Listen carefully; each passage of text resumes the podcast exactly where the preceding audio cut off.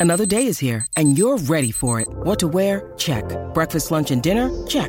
Planning for what's next and how to save for it? That's where Bank of America can help. For your financial to-dos, Bank of America has experts ready to help get you closer to your goals. Get started at one of our local financial centers or 24-7 in our mobile banking app. Find a location near you at bankofamerica.com slash talk to us. What would you like the power to do? Mobile banking requires downloading the app and is only available for select devices. Message and data rates may apply. Bank of America and a member FDIC. When you need mealtime inspiration, it's worth shopping Kroger, where you'll find over 30,000 mouthwatering choices that excite your inner foodie. And no matter what tasty choice you make, you'll enjoy our everyday low prices, plus extra ways to save, like digital coupons worth over $600 each week. You can also save up to $1 off per gallon at the pump with fuel points. More savings and more inspiring flavors make shopping Kroger worth it every time. Kroger, fresh for everyone. Fuel restrictions apply.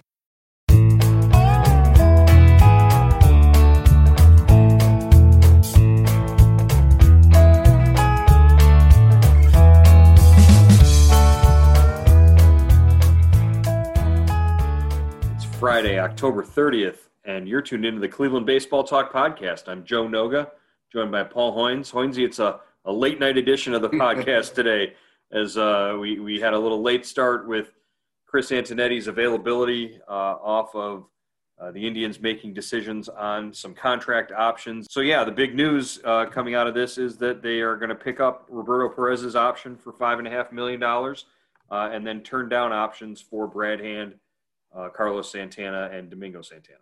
Yeah, no surprises there, Joe. I guess uh, you know. I think you know the, the Perez, you know, picking up uh, Perez's option was a little bit of a surprise because you know if you see what's going on around baseball, a lot of uh, a lot of you know those kind of options were not picked up. But I think it's an indication of what they how they feel uh, Perez affects the uh, pitching staff and um, you know the just the importance they feel that he, you know, gives that pitching staff, and that obviously that's going to be the strength of this team. Yeah, it would have. The optics would have definitely been bad uh, with Roberto Perez winning a, a, fielding Bible award as the best defensive catcher in baseball yesterday. Uh, likely to next week, uh, at least if not win, finish very highly in the Wilson Defensive uh, Player of the Year awards and uh, uh, the Rawlings Gold Glove awards as well. Uh, he's he's very highly regarded, not just by this team anymore, but by experts around the league for his defensive uh, you know play. And one of the points that was brought up to to Antonetti was, you know, his offense had started to come around when he was healthy. Uh, this season wasn't the case. He, he he really didn't wasn't productive at all. He missed 17 games with that shoulder strain, and and things didn't get right. Uh, what do we know about Roberto Perez's shoulder going back into next season? Yeah, he hurt that shoulder on opening day when he made that awkward throw to uh, first base, and really never he recovered throwing wise, but not hitting wise. Uh, and uh, we, we asked Chris Antonetti was asked about that tonight, and he said, you know, he's he's fully recovered and well into his offseason training uh, program. So that's good news. Uh, you know, I don't think Perez is ever going to be Johnny Bench when, when it comes to you know driving the baseball, but you know, if you could get a, a season like he did in 2019, or, you know, some facsimile of that, you know, you can live with that. You know, what, what, I think 16 home runs. I don't know. I, well, well, maybe it was, I, I can't remember, but he, you know, he drove the ball. He hit like 230, he drove in, you know, 40, 60 runs. Combined with his defense, you can live with that. Right. Uh, and and a point that you made, you brought up uh, earlier on, uh, was just the, his value to this young pitching staff. Uh, guys like Shane Bieber, uh, guys like Zach Plesac and, and Aaron Civale, uh, this is a, a, great resource for them and, and sort of a calming effect for guys like that when they uh, go, go, out there to make those, you know, their, their big league debuts, their, their biggest starts of their careers so far have had Roberto Perez behind the plate. Uh, it, has got to be reassuring for a young pitching staff like that to be able to bring a, a guy like Perez back the, the way that he, uh, you know, Tito always says the way he cares about the pitchers and getting them through their innings. Uh, I think that's a, a, major factor in why they're they're exercising this option. And even though it, it, it, could, you know, limit them a little bit uh, spending wise. I, I think uh, even the five point five million dollars is is still a, a, lot of money for a team that's in a financial situation that the Indians are. Yeah, I don't think they're going to be spending much on the free agent market, Joe. I think this is, you know, what you see is what you're going to get here, and they're going to, you know, bargain basement shop. Uh, maybe they'll bring some people. Obviously, if they trade Lindor, you know, they'll bring some people back that way. But uh, they're they are not going to be big players on the free agent market. So, you know, they're going to have be, to. Could this be another season where it gets late into, uh, like some sometime into March before we we see what where these where guys are going to be falling that uh, guys that have had their their options declined, and it happened all over baseball today. We saw it multiple teams declining these these options. Is it going to be late into March before we see where these guys end up because they're they're expecting to get paid one thing, but those offers aren't going to be out there? Yeah, I think so, Joe. This is going to be not a nuclear winter, but it's going to be a winter just like the last two or three for free agents uh, and maybe free agents of all kinds right now. Uh, you know, it's it's always been you know the the top players you know, are the guys, you know, Springer, George Springer, those guys are going to get paid, but the top free agents, but you know, some guys are going to, you know, they might even feel the pinch. And I don't know how many $300 million contracts are going to be given out this winter. Just, you know, taking into, you know, taking into account just saw how much money the, the teams have lost this over this season. Well, and you know, we talked about Trevor Bauer. He's right now probably the the leading number one free agent out there on the market uh, in terms of value and, and, and, what he should be paid. Uh, and we talked about his philosophy of only signing, possibly only signing one year deals. Is this a year where maybe that might work out for him if he can get, uh, you know, between 25 and 35 million dollars somewhere in that range for for one season it might be the only time he can do something like that yeah no that's a good point uh, you know he's Trevor has said, you know, all along that he wants to play a year at a time, go a year at a time. Uh, I think there has been some talk that he, you know, he consider a multi-year deal now, but uh, you know, this might be the year where you take take one year and then kind of recoup and uh, go back on the market again after uh, the 2021 season. Right. Uh, so, among the options that the Indians declined, uh, $10 million to Brad Hand, and this is a guy who you know, finished as uh, one of the top three relievers in, in, all of baseball. He was the, the best closer, didn't, didn't blow a save all year, uh, had the most saves, and uh, I believe a, a, a, whip that was like uh, 0.7, some, something in that uh, range. Uh, just very, very solid year for Brad Hand. Didn't get it done in the playoffs, but $10 million, obviously, a luxury the Indians couldn't afford for a closer. Yeah, you know, and and based on his numbers, uh, I guess if you you know stretch him out over 162 games, he would have had a great season. Wow, and, uh, it's a career year if you if you do yeah, that. and uh, you know, 10 million dollars, you know, that's a bargain right there. You know, you know, traditionally, but tradition is is is is long gone in this uh, market. Uh, you know, this guy. He, in, in two and a half seasons with the Indians, hand 2.78 ERA, uh, averaged 13 uh, strikeouts and uh, 2.9 walks over nine innings, 58 saves, uh, finished uh, 86 games. I mean, you know, this guy. You know, I know he took he took his shots, he took his criticism, but you know, he performed for the Indians. Will Will somebody out there pay Brad Hand 10 million dollars next year, or will he have to settle for significantly less? Uh, will he get a multi-year deal? Do you, do you think that's out there? And is he a closer for another team, or is he a, a, a late inning setup guy? Because he's also he's he's also performed in both roles. Yeah, that's a great point. I think uh, you know, I don't, you know, I haven't looked at what closers are on the market right now specifically, but so, you know, he could be a guy that sets the uh, sets the market, and um, you know, he, he you know he doesn't throw. He's he's kind of atypical of a the closers right now, the young closers and most of the closers that throw 90, 98, 99, he doesn't have that big velocity. So that might, you know, that could affect his value.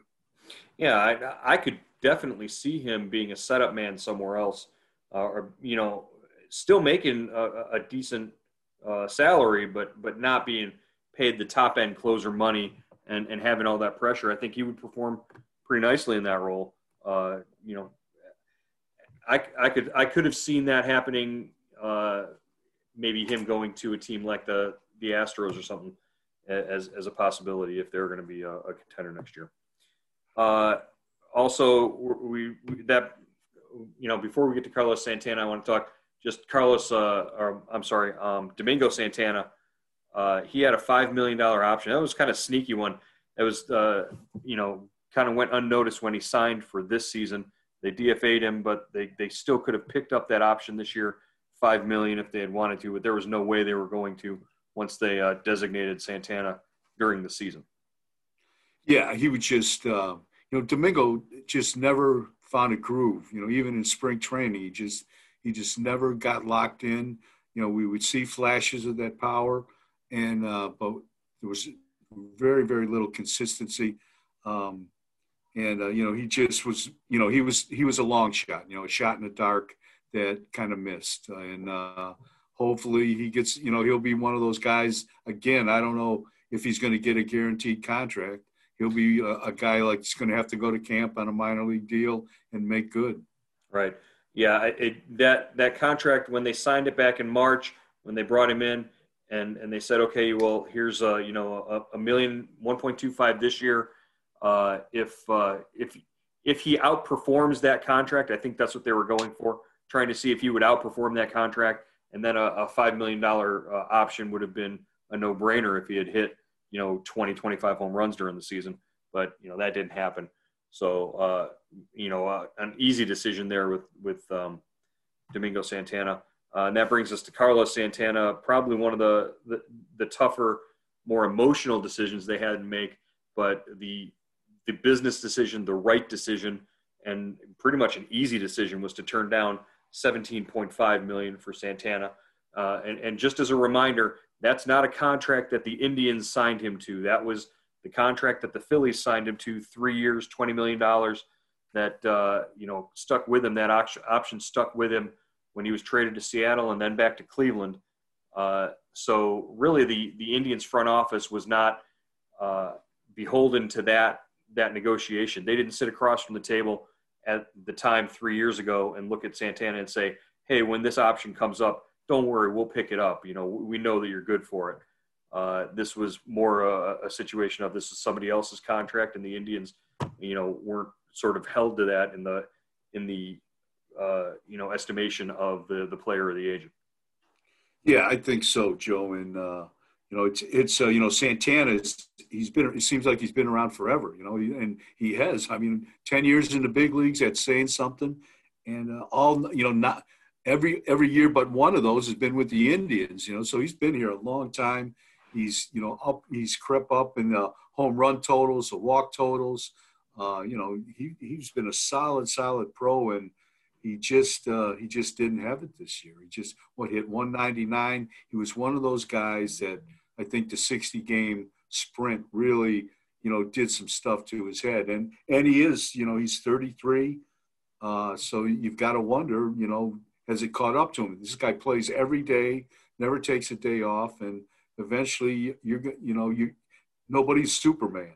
Right. He didn't have Tito's bald head to uh, kiss before every game in the dugout uh, this year, which you wouldn't have been able to do anyways with the with the protocols. So, uh, yeah, so really, it sort of shook out contract uh, options wise the way we anticipated it would.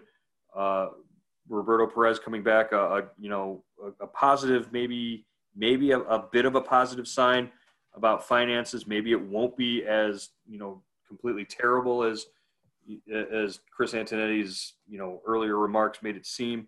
So who knows moving forward? Uh, but you know we wanted to make sure that uh, you know we we got everything. All, all, the ducks are in a row now in terms of free agency and who's out there, and and now the Indians can sort of move forward and set their their agenda for the season in terms of where they need to address uh, holes and and how they can fill them uh, between now and the opening of spring training. Yeah, Joe. I mean, and obviously they have some holes. I think they're going to need some. They're going to need some help in the outfield. They've got to. They've got to settle that thing and you know, you're going to have to get go to work in the bullpen again, kind of turn that over a little bit, and uh, you know, find out uh, the rotation, who who fits where in that rotation. Right, they're uh, they're young in the bullpen, but there were some some guys that stepped in and, and, and did the job a, a little bit. Uh, you got to like Phil Maton. You got to like Cam Hill from what you saw from them. Just need to see more of it. You need to see uh, enough of it over a, a long period.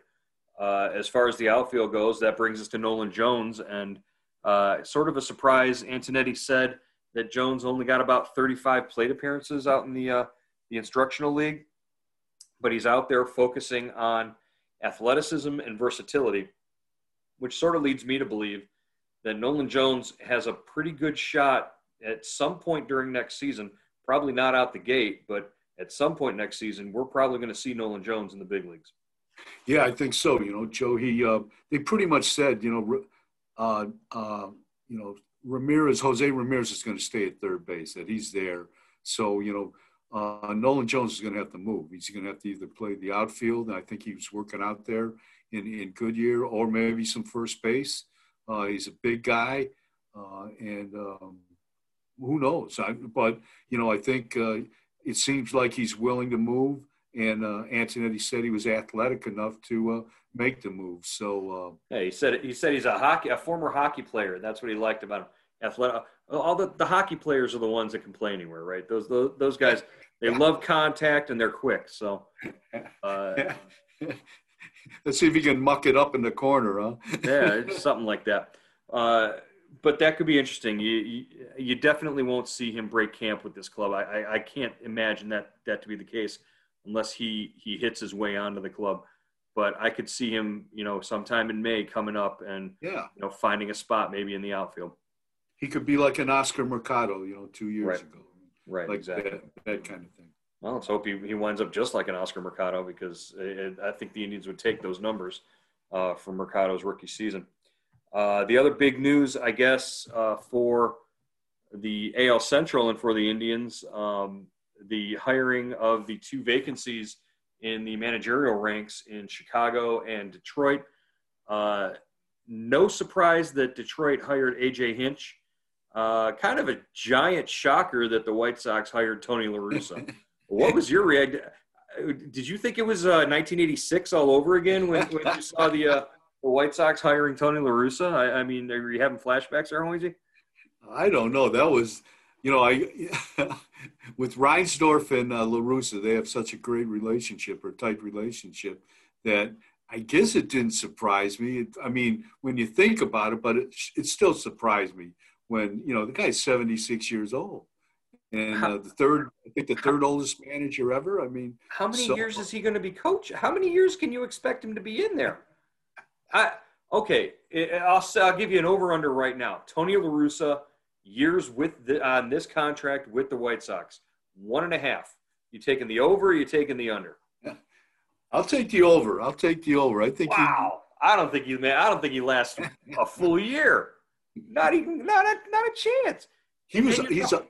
He was always such a uh, uh, you know kind of a straightforward, straight talker, straight talking guy. I mean, a no nonsense guy. I just wonder how this is going to work with that. With they got a great club, young talent, but how does he uh, relate to those guys? They've got a club with Tim Anderson who flips a bat every time he hits a home run.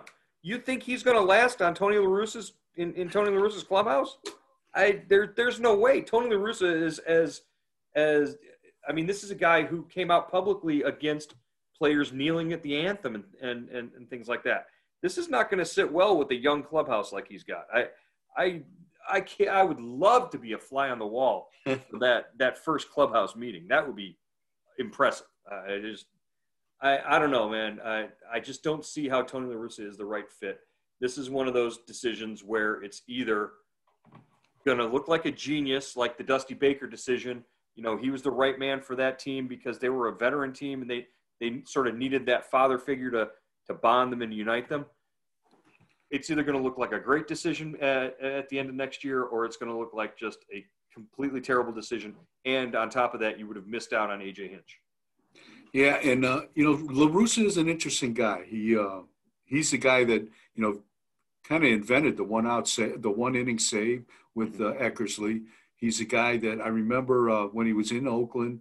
He he was basically a guy that kind of started what um, what uh, uh, Cash is doing now. He had he would divide the games up into three innings. You know, three inning, a three inning pitcher. This guy goes three innings. That guy goes three innings. He tried to do it. He experimented with that, and uh, you know, he's he's won.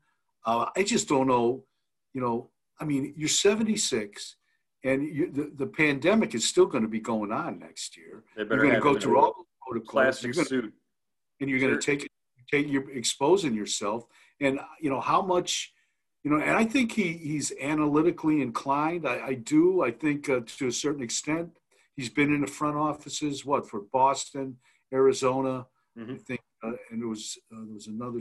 But you know, so it's going to be interesting. But I, yeah, you you might be right, Joe. I don't know how how how long his shelf life is going to be. But you know, you're going to have to at least give him two or three years, right? And he, you know, I, I don't. I don't know. I don't know, man. I, I they're they are built to win next year. That club needs is is a, a pitcher, a starting pitcher away from being a, a, winner next year, and and no excuses about it. So no, I think he gets a year, maybe two, and if he's not winning, they bring somebody else in. Yeah, Jack McKeon, what he took over the Marlins when he was eighty, right, and oh, led them to the World Series. They beat the Yankees in what 2003. So there's there's a precedent, but I just you know I, I it's just it's such a such a gamble with such a great club, don't you think? Yeah, it's it, it, really is, especially with the candidate that you had out there in AJ Hinch, yeah. who would have been, who would have been the perfect fit for that. Uh, I'm not saying Hinch isn't going to be a good fit in Detroit. I'm sure he will be, but it's going to take longer for him to get to where he he was with Houston. Uh, than it was it was a, a pre-made situation for Hinch in yeah. Chicago, and they didn't even interview him, and that that dry uh, that blows my mind. So and Hinch, you know, he, you know that that Detroit club, he he's got some work to do. I mean, they're getting better, but you know that's right. not going to be. You know, that's not going to. You're going to flip the switch and all of a sudden they're they're winning the AL Central. You they've got a long way to go. I, and so I was I was I guess you know you got to Hinch. You know, obviously wanted to get back in the game, but I don't know. Could he have? I, I guess you're not going to get go to Boston. After, no, no, no. Not probably wouldn't have been welcomed in Boston. So I guess you got if you want to get back in the game, you got to take the job, and that was the job available. And that, he's got that, some history. That would have been it if he would have gone to Boston and then Cora would have gone to Detroit. That that yeah, that could have solved everybody's problems. All right. Well, uh, so that's going to wrap it up for this week. Uh, you know, we, it was the news that we had waited all week to to sort of hear about these these contract options.